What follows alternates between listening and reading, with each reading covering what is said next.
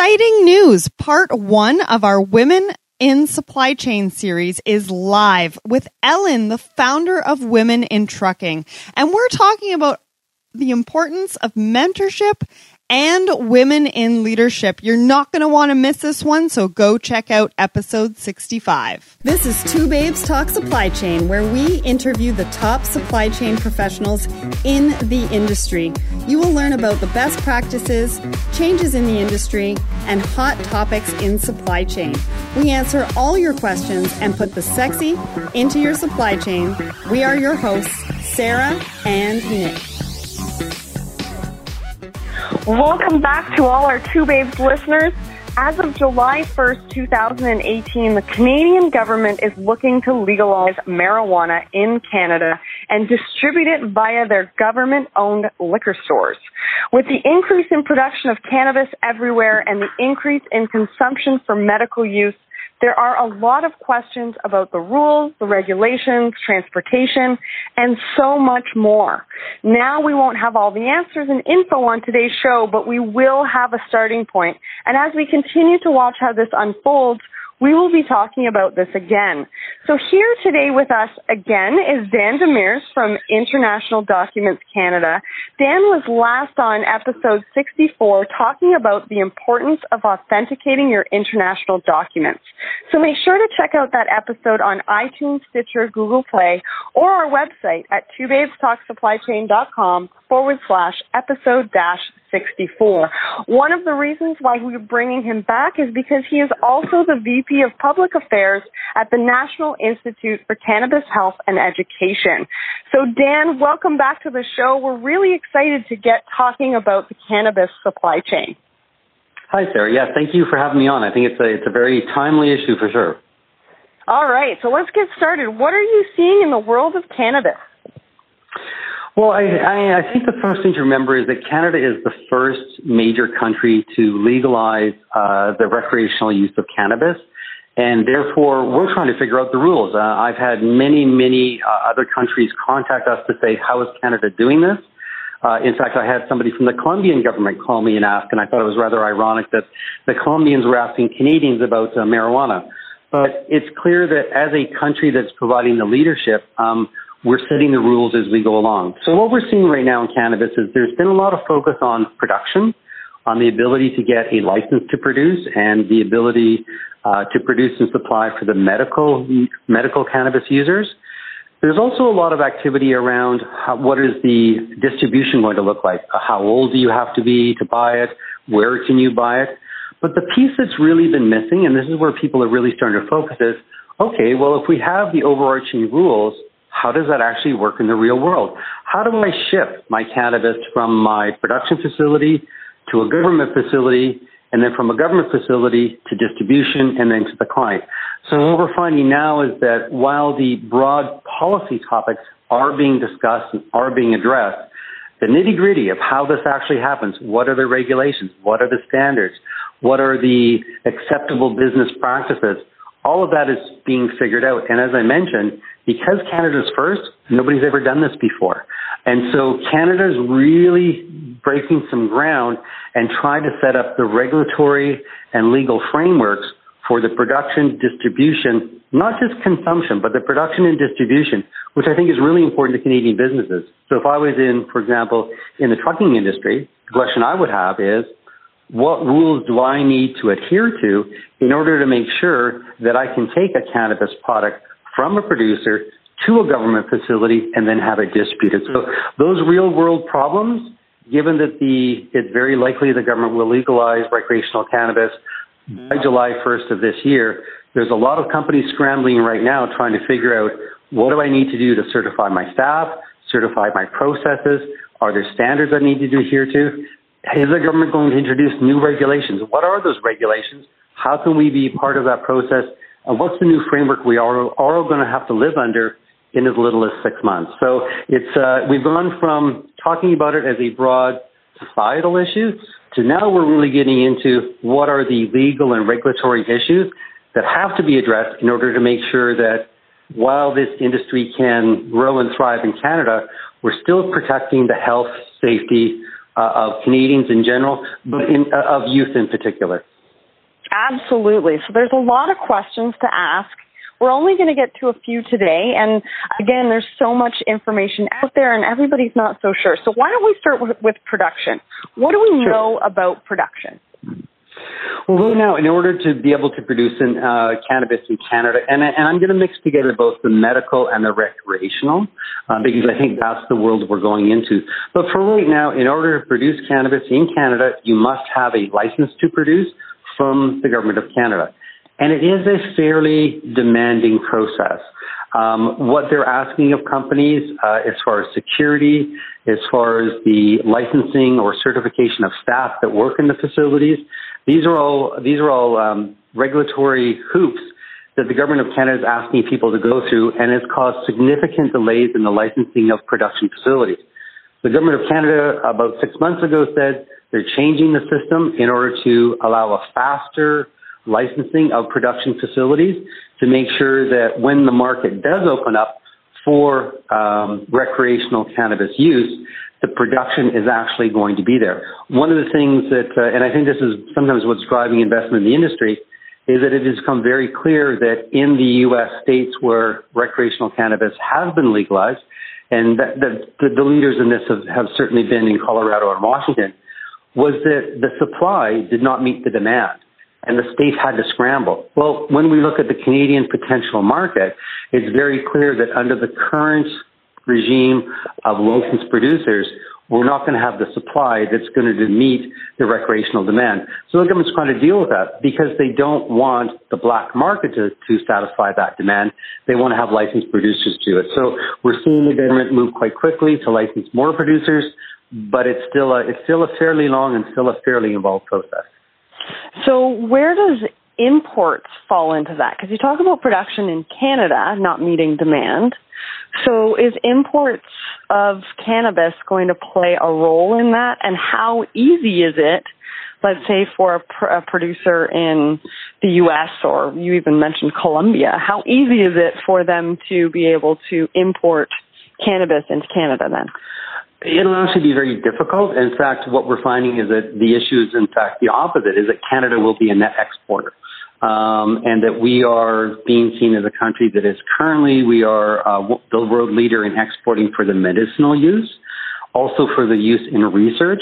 But we're not a very large importer, and there's a couple of reasons why. In the United States, cannabis is still illegal at the federal level, and therefore you cannot ship it across state lines, and you certainly cannot ship it across international Uh, border. So right there, there's not much supply that can come into Canada.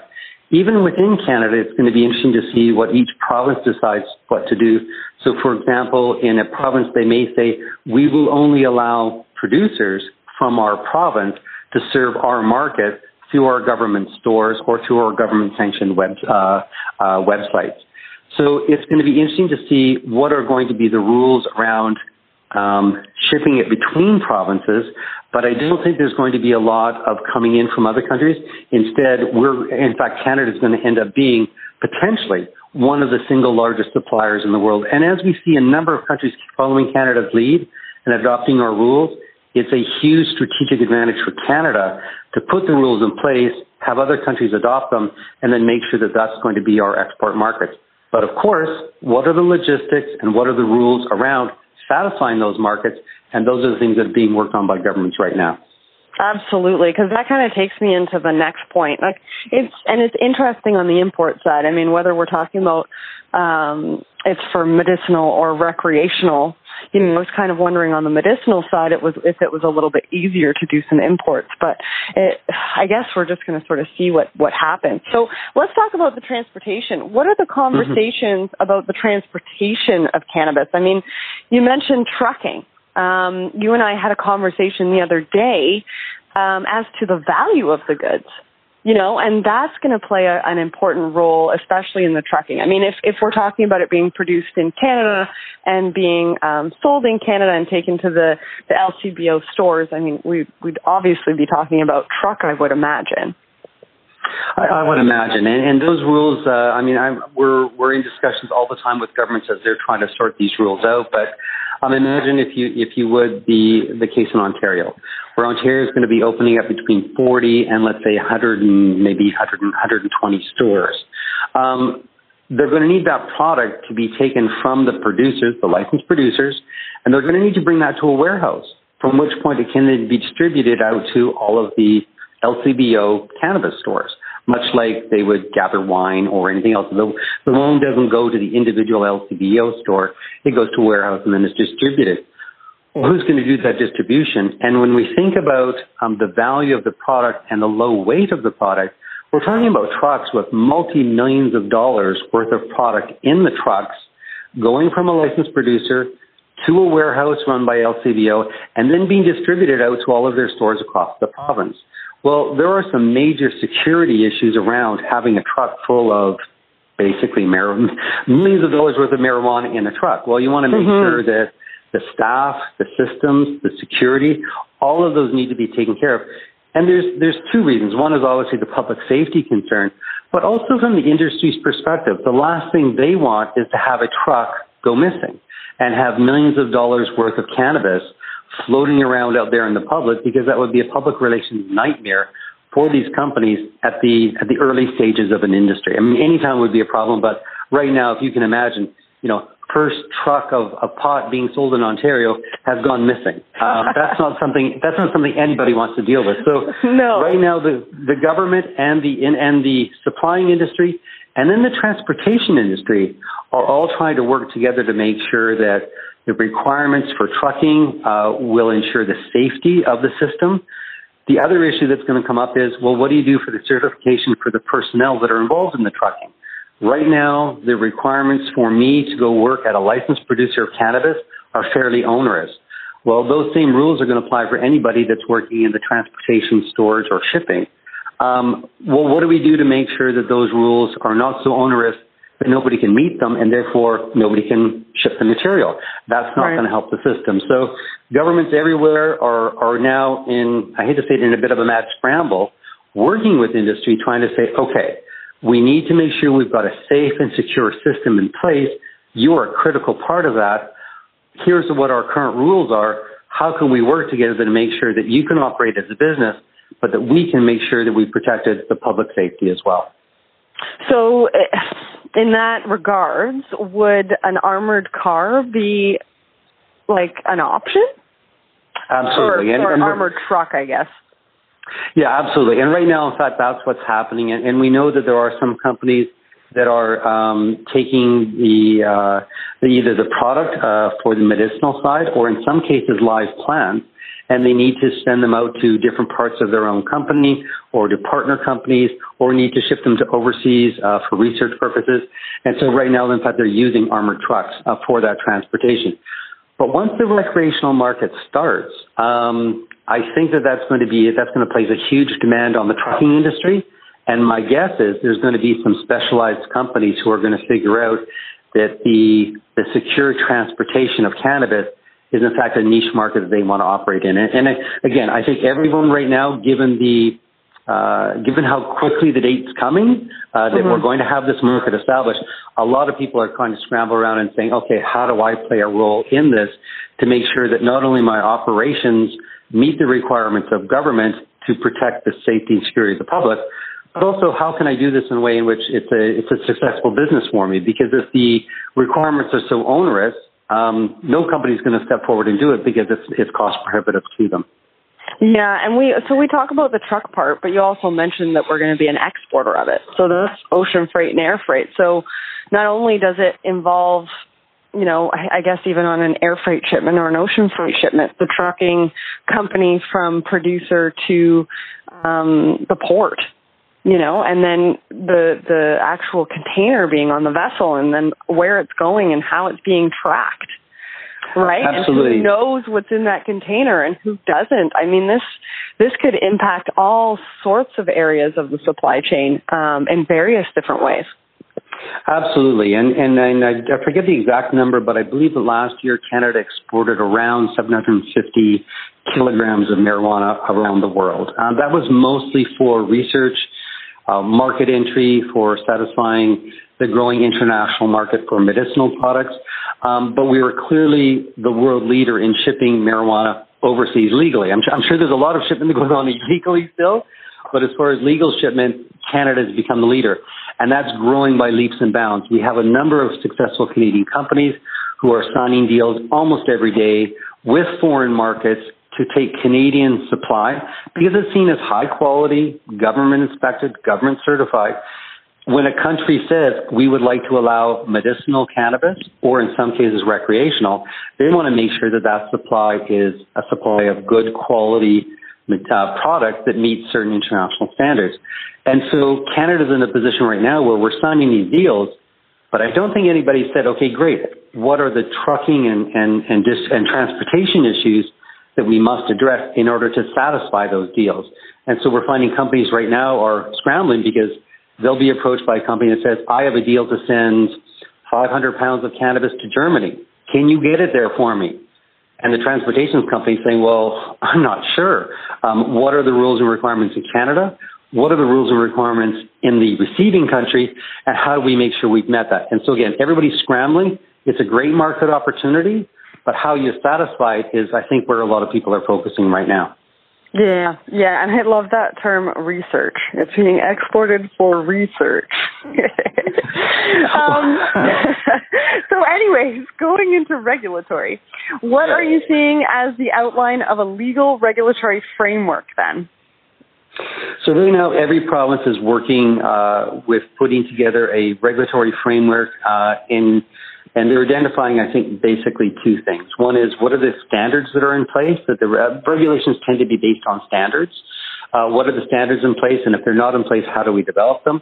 And then secondly, working with partners uh, in the private sector to make sure that whatever they put in place, they can meet the demand that's coming like a freight train in, in, in less than six months, but also make sure that they've got the partners in place that as they develop this regulatory framework, they can go back to their partners and say, does this work for you? Should we change the regulations?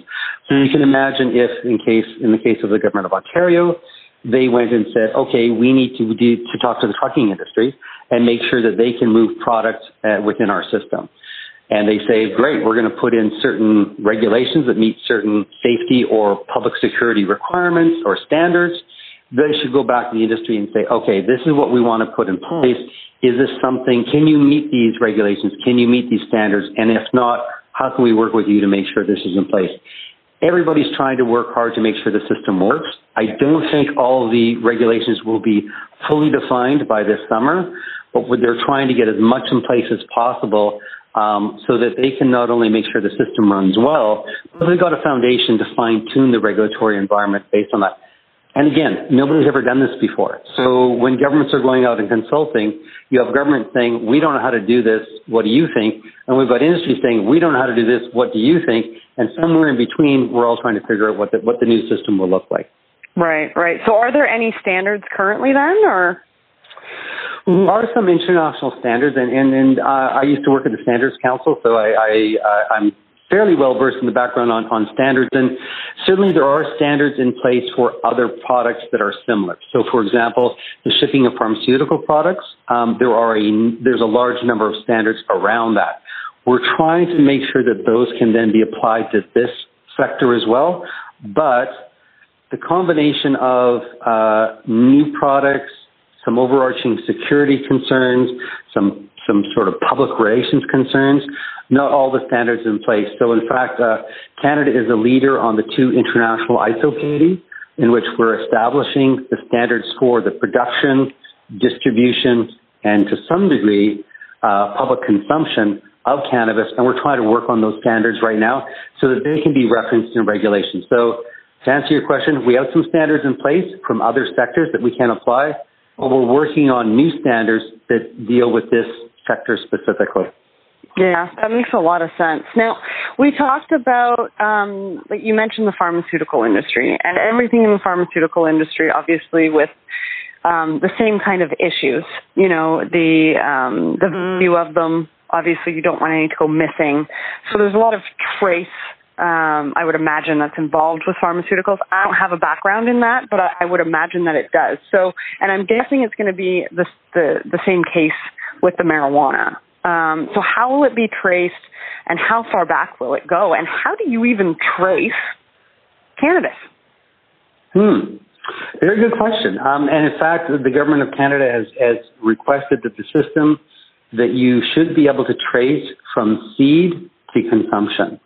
So you want to be able to go back and say, for example, um, somebody purchased some cannabis, they had a bad reaction.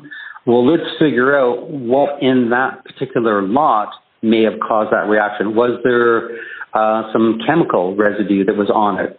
Uh, was there some mold issues? So what the government is requiring is that you can be able to say, if you bought lot number sixteen seventy-one, we can actually trace that all the way back from the government store to the licensed producer, from the licensed producer to the particular lot within the lab that was developed, all the way back to the genetics of that particular strain. They want to be able to do that for two reasons. One is obviously protecting the public safety. Uh, it's like any other product. How do we make sure that there's not an inadvertent introduction of a chemical or something else that might affect the, affect the end consumer? That's normal in any product, particularly in pharmaceuticals. But I think the other thing that's really important around cannabis is that it's really, really difficult to address issues around potency. And the government wants to make sure that whatever is supplied into the market meets certain restrictions with regards to potency. You can only do that if you can trace the product all the way back to the specific strain and the way that that strain was grown in order to make sure that it has a consistency in potency. There is a lot of product out there right now that you can buy, which will be illegal under the new legislation, which is incredibly potent. In fact, some people might say dangerously potent. And I think that's one of the things the government's going to try to address in order to make sure that they can trace, again, make sure there's no chemicals, there's no, there's no inadvertent introduction of something that's harmful. But also, how do they make sure that when you go to the store and buy, let's say you buy a bottle of wine and it says it's five percent alcohol. What if it's actually forty percent alcohol? What if you didn't mm-hmm. know? So it's really important that governments have that whole system to trace from seed to consumer. And of course, they're putting that in place. And, and if you want to have a license to produce and sell in, in Canada, you have to be able to demonstrate to the government that for every lot that's sold to a client, you can trace that all the way back to the originating seed source. So you can make sure that there was the, the product is safe, but also you can make sure that you can attest to the potency of that particular product. Wow, but it just seems like there is so much work to do and not a lot of time because, you know, we're already into halfway through January, um, and July is kind of just around the corner if it keeps going the way that it has been, because I, I keep thinking that, you know, years are going by pretty quickly. So how is the government feeling right now with that deadline looming? And we're seeing a lot of, you know, commercials and different things like that about zero tolerance. So, so what's that all about too? And you, I, two very good points. And on the first one, um, it's incredibly complex. And I think the government is now realizing that um, in order to introduce something that is as major a change as this, this is probably the single largest social policy change in the last couple of decades at least. And so to do that, I think the government thought that if we allow it, it'll be fine. Well, in fact, there's a lot of the devil's in the details. I mean, how do you transport it? How do you make sure the driver of the truck is allowed to transport it? All of these details, because nobody's ever done it before, they need to be worked out now. So I think governments are scrambling. They're trying to figure out how to make sure that um, they've got a, a system in place that protects the public, but at the same time doesn't restrict um, the or, or doesn't prohibit meeting the public policy goal, which is let's let's stop the criminalization of people and let's make sure we're protecting young people, et cetera. So you're right, governments didn't realize the the amount of detail that needs to be in place. Um, let's just take standards, for example. If you need a standard for a particular aspect of this industry, standards can take anywhere from two to five years to develop. Well, if you need a regulation based on the standard and your standard takes five years, you don't have enough time. So how do we manage that situation? So you're right, it's complex. They're scrambling. Now, what I would say is that we can use the examples of Colorado and Washington, where they didn't have much to build on either. They managed to do it. I think that a lot of the negatives that people were thinking may happen, in fact, didn't happen. And there's there's an old saying, which is that perfect is the enemy of good. I think what we have is good legislation. We have a good system being developed. Is it perfect? No. We will work out those details. As to zero tolerance, and I use an example within the transportation sector. The government of Ontario has said that under the new system, they're proposing a zero-tolerance rule, that if you work in the transportation sector and you test with any amount of T H C in your blood, you will violate zero tolerance and you'll lose your driver's license. I'm not exactly sure what the what the sanction is, but I believe it's either get a suspension or a loss of license. Well, here's the problem. Cannabis can stay in your bloodstream for up to twenty-one days. And if you walk by, let's say, your partner who has a prescription for medical cannabis because they have cancer, and you breathe a little bit in, and two days from now, you're out driving your truck, and you do, uh, yeah, and, and you and you produce a sample, and suddenly you're violated zero tolerance, and you lose your license. Well, you're not losing your license because you were impaired. You're losing it because somebody introduced a rule that said X amount of chemical is not allowed in your bloodstream. So right. Governments right now are scrambling, trying to figure out, is zero tolerance possible? How do we enforce it? How do we test it? And what we've seen in the United States is that many cases are being thrown out of court because people have introduced zero tolerance, and the employee has gone back and said, but you fired me because of your rule, but I wasn't impaired. And right. There's no evidence that says, in fact, I was impaired. So, so zero tolerance is going to be a an interesting problem. What we certainly noticed in the United States is that uh, for employers, the ability to test employees, the ability to then have that stand up in court has been challenged fairly broadly and fairly successfully. So I'm not sure what that's going to mean in Canada. We certainly need rules in place. I personally want to make sure that the, the person driving my, my daughter's school bus, uh, I want to make sure that person, you know, is, is not high. So how mm-hmm. do you do that? Is, is zero tolerance the best way? Um, the other thing that comes up is, how do you test for that? It is very, very difficult in Canada to require people to give you a body fluid sample in order to be tested. So there's a number of rules that need to be uh, fine-tuned in Canada. Governments are working on them. But I would say that zero tolerance for drivers is certainly one that I would watch for, because you can inadvertently um, not pass the test, even though you were you have never been impaired. Uh, and that, I think, is going to be a huge issue.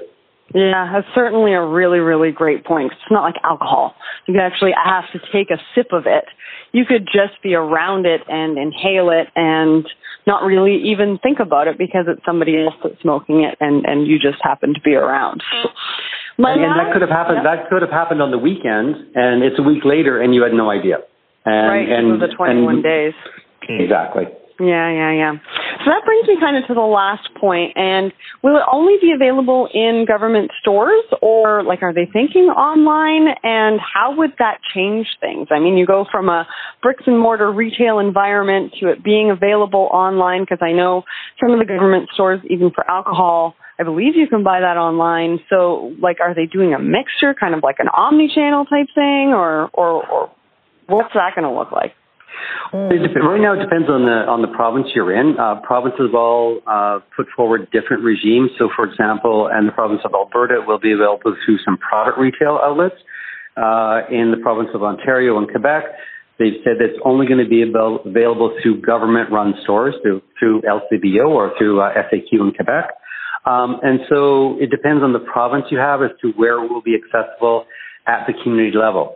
I think one of the important things is that if we look at Ontario, who said they're going to bring in forty stores, forty stores across the province of Ontario is not very many. And we're going to find a lot of people um, who don't have easy access to those stores. If the goal is to get rid of the black market and, and run a sanctioned, safe system, then forty stores is going to create a problem. So what the government's done to, to address that problem is they're also going to have online sales. The questions are going to be is that when you have an online sale, how is that product distributed to the clients? Um, how do you make sure the person is of age? Um, there's a lot of issues that still need to be worked out there. And then what do you do in the case of a client, let's say, in Northern Ontario? They don't live anywhere near a store. They wanted to buy it online, but they really want to buy something from a producer in British Columbia. Is that allowed or not, and how do you transport the product? The other big issue that's going to come up is in roughly eighteen months after the initial legalization of recreational, they're going to allow for the introduction of edibles, uh, marijuana that you don't smoke. And in the United States, that's about forty percent of the market. So we're going to see a number of problems are going to come up with not only how is it distributed, but also how do you transport it to distribution points or directly to clients. And so all of these things are being worked out. Um, but as far as The system itself, it will be a, uh, a commercial retail outlet in every province, backed up by, by uh, uh, an ability to buy online. Interesting, interesting. There you have it. There is a lot that still needs to be defined, thought through, and planned to make this a success. And I guess we will see what happens. If you have any questions about this, please email Dan at daniel r demers at rogers dot com.